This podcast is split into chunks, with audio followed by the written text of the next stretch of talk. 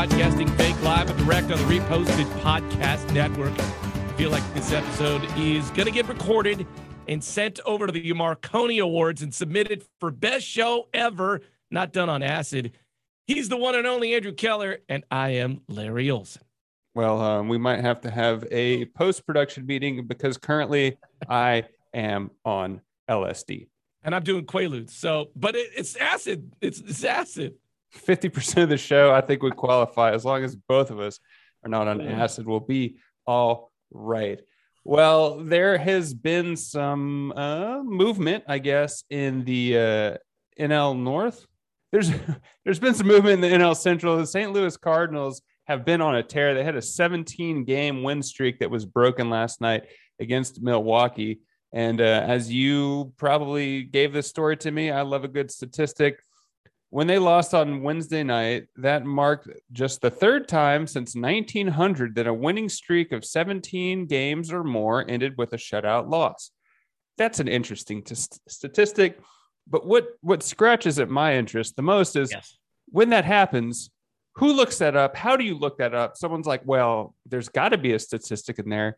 Baseball statistics are so encompassing, they're omnipresent.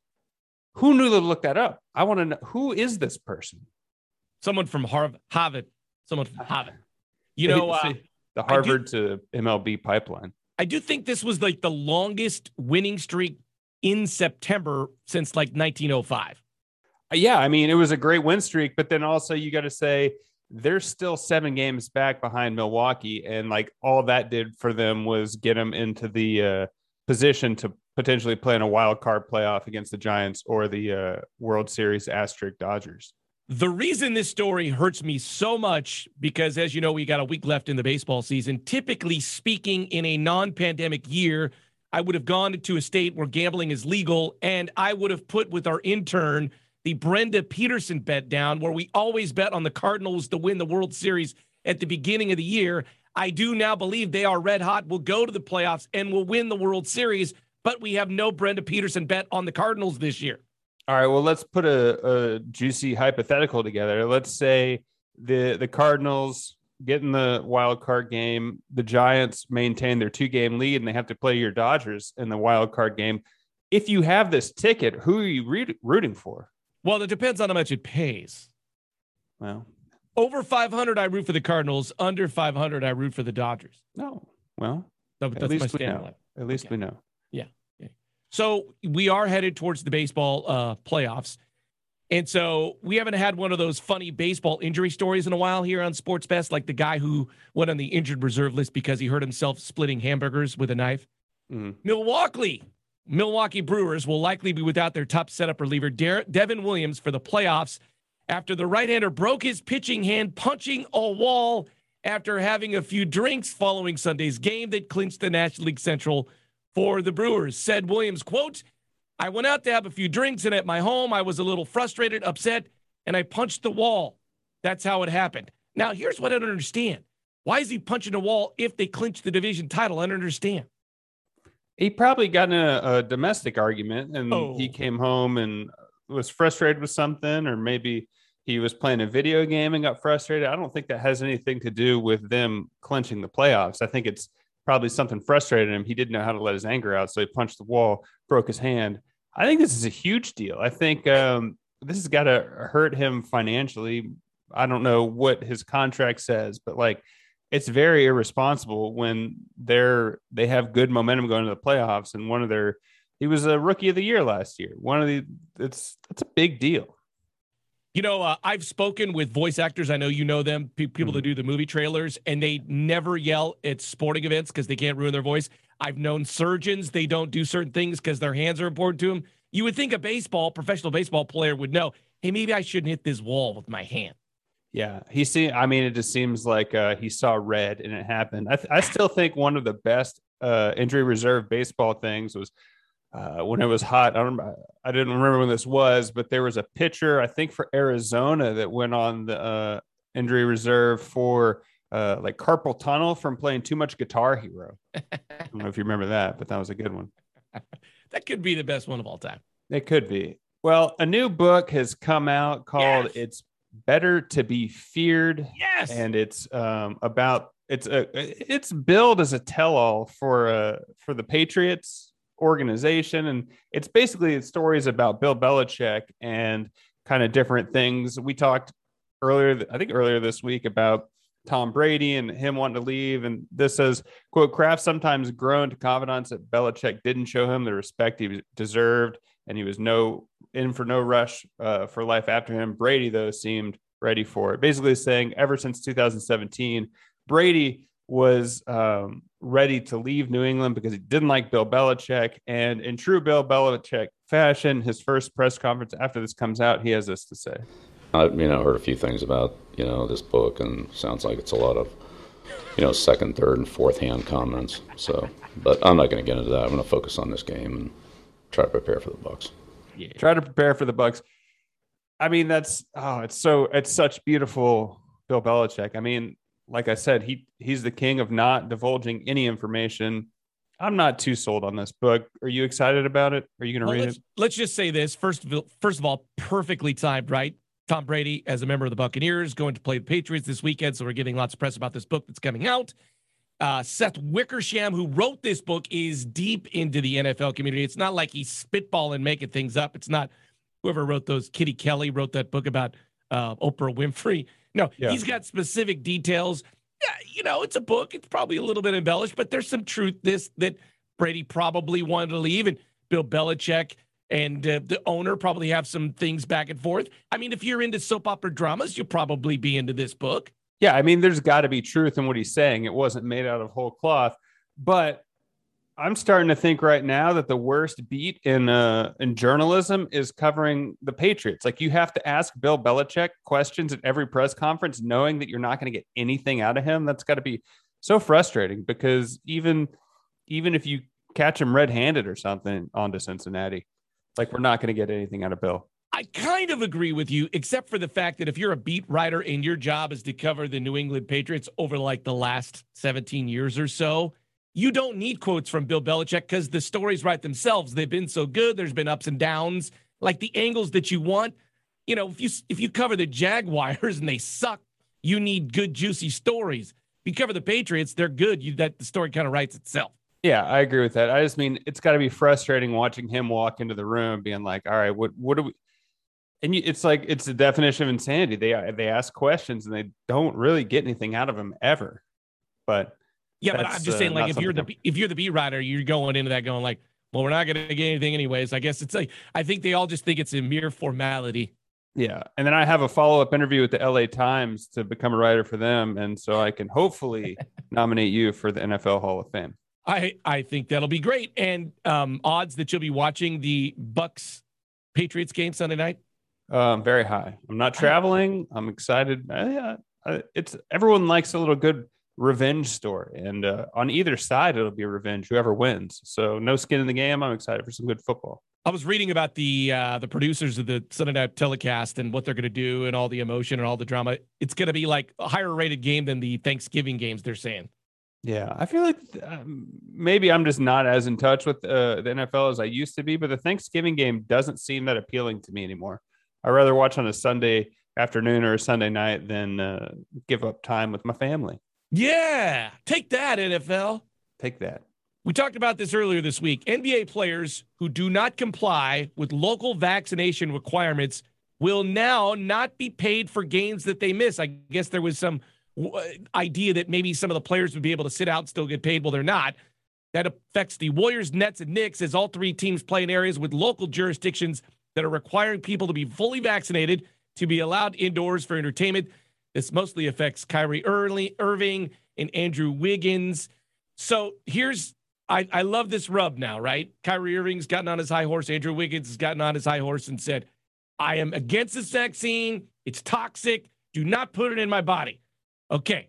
Is that worth $20 million, Kyrie Irving or Andrew Wiggins? I love that we get to find out the answer to that. Yeah, I I think I mean it's definitely going to be a, a stare down. It's if it was going into the playoffs, I think the N- NBA might be a little bit more likely to flinch. But since it's so early, they have a pretty long season. I don't think they're going to be they're going to be flinch flinching first. I think the players are going to give in because that's a ton of money. I'm kind of surprised that this even needs to be a story. I, I assume that if you weren't going to comply, you wouldn't get paid. I did see this morning that Ted Cruz has come out. I don't know why why that's a story, but Ted Cruz uh, supports the players in their right to not get vaccinated. And I also support their right to not get vaccinated, but I support the NBA for saying you're not going to get paid if you don't if you don't play, if you can't play based on local jurisdiction. Just a reflexive of this, I do think it's admirable in the NFL and in the NBA. They run like at 90% vaccination rates, which mm-hmm. is way higher than the general population. I know we're all not millionaires, but kudos to the leagues for getting to 90% when in the US, what do we get? Barely 60, maybe. Right. I did see a story. I only read the one source. I didn't do it. I normally do cross reference this, but I did see that Harvard Business School went to 100% online learning again, and they are at a 95 to 100% vaccination rate amongst their students. So who knows what the right thing to do is, but we see that uh, that is uh, a little bit more cautious in the, the Florida and the Florida states of the world. Their football programs are a little bit less cautious, I think.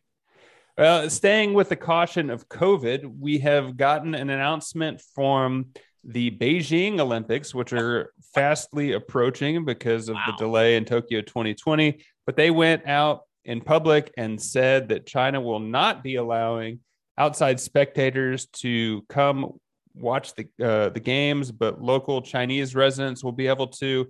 I think we're a little premature in saying this, but maybe just for planning on letting people buy tickets, they have to do this. My first question was there was the whole thing with Tokyo. Can breastfeeding mothers bring their kids? Can you bring your husband? Like what what's the line in the sand for a outside spectator? Yeah, I'm wondering if like China just has so money and doesn't care what the world thinks. They're going to do what they want to do. Versus Japan, they put a lot of money into this. Mm-hmm. Like, I, I, wonder why the, the, different perspectives on this.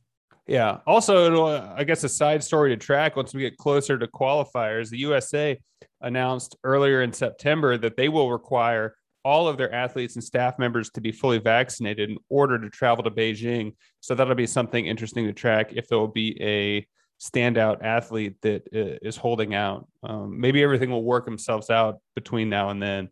But again, it's it's pretty early to be making bold declarations about the Olympics.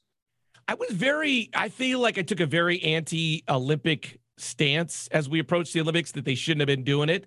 But mm-hmm. post the Olympics, we don't hear of major breakouts of the COVIDs and a lot of people dying. So right. I feel like it went okay.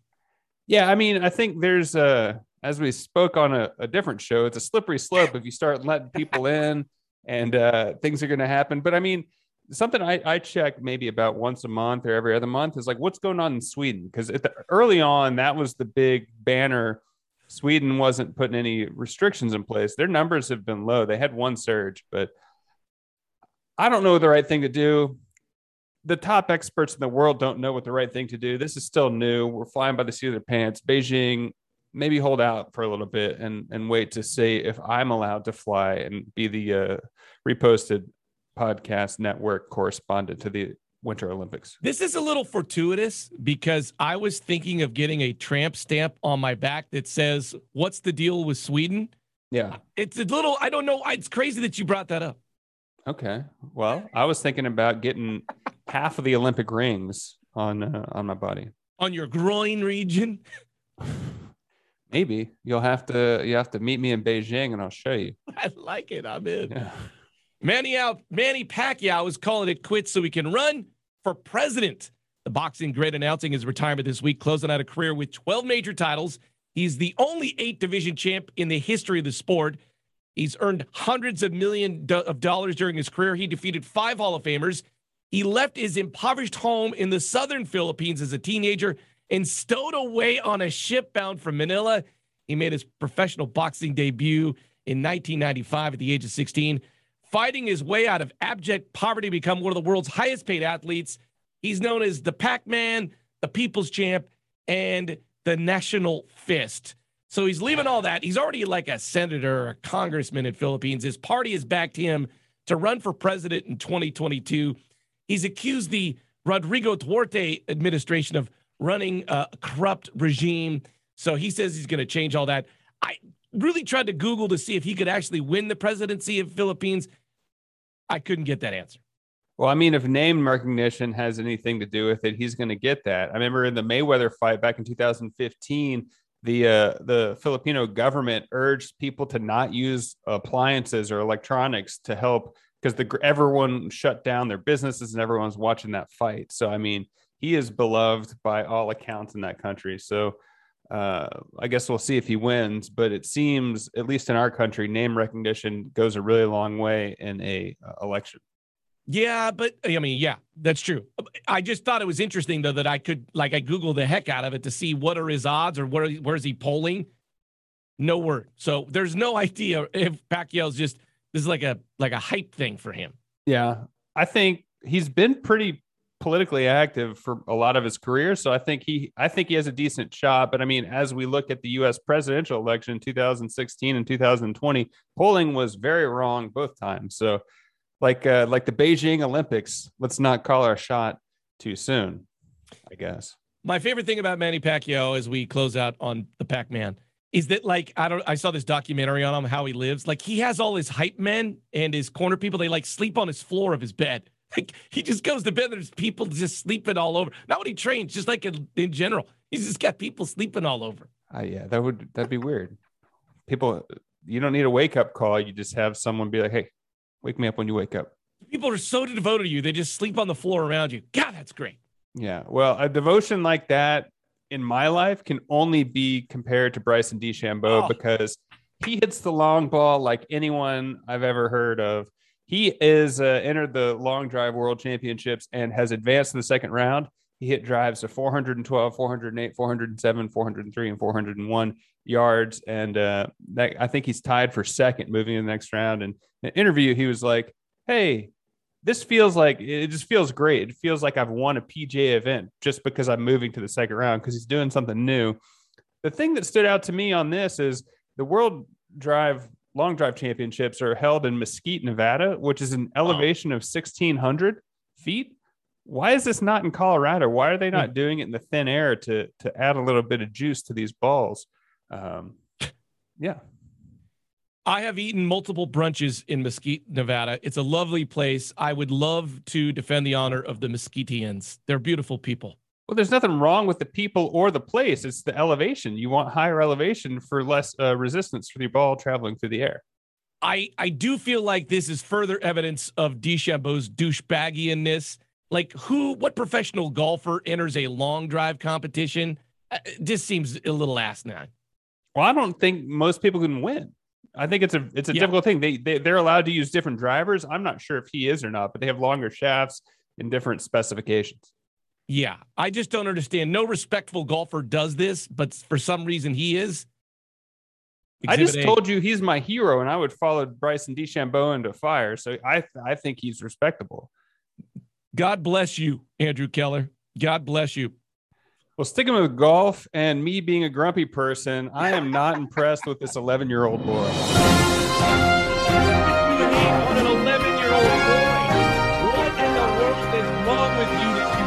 Like an 11 year old boy? You are grumpy. I am grumpy. This kid, Jake Martinez, was playing in the Palm Springs Open. He's 11 years old. He'll be 12, I think, next week. He hit two hole in ones in the same round, which, according to this article, the odds of doing that are 67 million to one. I think that's great. I did about 10 minutes of research and I could not find the leaderboard for the tournament. And so I'm going to assume he didn't win because that would have been part of the story. My question to you is Would you rather shoot a 62 at the Masters, which would be the best ever? 63 was done by Nick Price and Greg Norman. Or would you rather win the Masters? I would rather win the Masters. Okay. Okay. You're so anyway. This is impressive, but uh, you got to be a closer, Jake Martinez, twelve-year-old boy. Got to be a closer. I feel like you're in a courtroom and you just said, Jake Martinez, you may step down.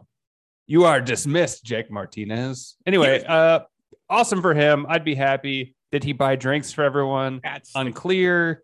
That's, um, it, that's um, you know, I want to hit a hole in one someday. It's probably never going to happen for the fact that I could buy drinks from everybody. I've told, I've taken out insurance with my wife, like, hey, wherever I am, I got to buy it.